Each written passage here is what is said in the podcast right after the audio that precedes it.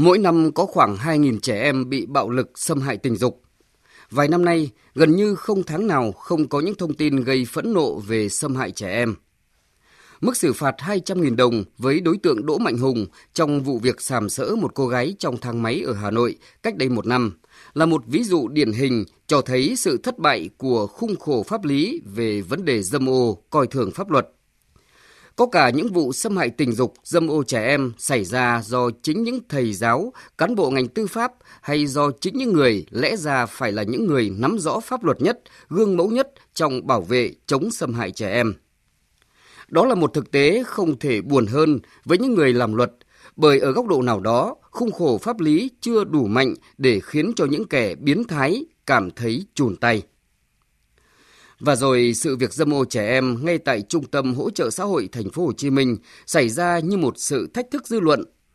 Đối tượng Nguyễn Tiến Dũng đã thực hiện hành vi dâm ô công khai trước mặt nhiều bé gái. Khó chấp nhận là bởi các em nhỏ là nạn nhân của đối tượng Nguyễn Tiến Dũng vốn đã là những em nhỏ chịu thiệt thòi vì đã không có một mái ấm gia đình như bao người khác, chỉ còn biết nương tựa vào những mái ấm như trung tâm bảo trợ xã hội – Vậy mà tại một nơi tưởng như bình an nhất cho những mảnh đời bất hạnh, lại là nơi thiếu an toàn bởi một kẻ mất nhân tính đến vậy. Một câu hỏi đặt ra là, tại sao một vụ việc nghiêm trọng như vậy diễn ra trong một thời gian dài như vậy lại không được lãnh đạo trung tâm phát hiện? Nó cho thấy đã đến lúc phải nhìn nhận, đó không chỉ là vấn đề đạo đức ở một vài cá nhân, mà phải xem xét lại cả công tác giáo dục, giám sát quản lý cán bộ ở những cơ quan thực thi nhiệm vụ đặc biệt như thế. Rõ ràng, ở những trung tâm bảo trợ trẻ em, cái tâm của những cán bộ thực thi công việc phải được đặt lên hàng đầu. Đại biểu Quốc hội Lưu Bình Nhưỡng bên hành lang Quốc hội ngày hôm qua đã nhận định đây là trường hợp khó dung thứ bởi nó xảy ra tại trung tâm hỗ trợ xã hội và rằng các bộ chuyên ngành phải vào cuộc ngay để xử lý vụ việc có biểu hiện sơ hở trong quản lý, phải trừng trị nghiêm mới có thể lập lại được kỷ cương. Dù không mới, dâm ô trẻ em đã trở thành vấn đề nóng trên các diễn đàn xã hội gần đây. Dư luận đặt câu hỏi, những hành vi ấy có chống được không?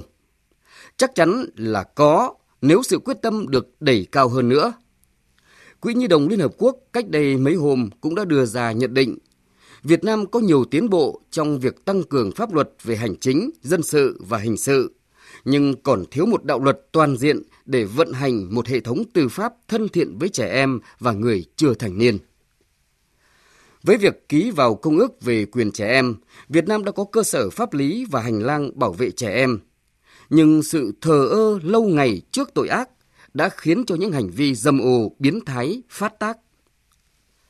tuyên chiến với xâm hại trẻ em cũng có nghĩa là nhà trường, gia đình và xã hội phải có trách nhiệm bảo vệ trẻ bằng việc lên tiếng với cái xấu, cái ác, không vì bệnh thành tích mà thể hiện sự thờ ơ vô cảm với nỗi đau thể xác, tinh thần của trẻ.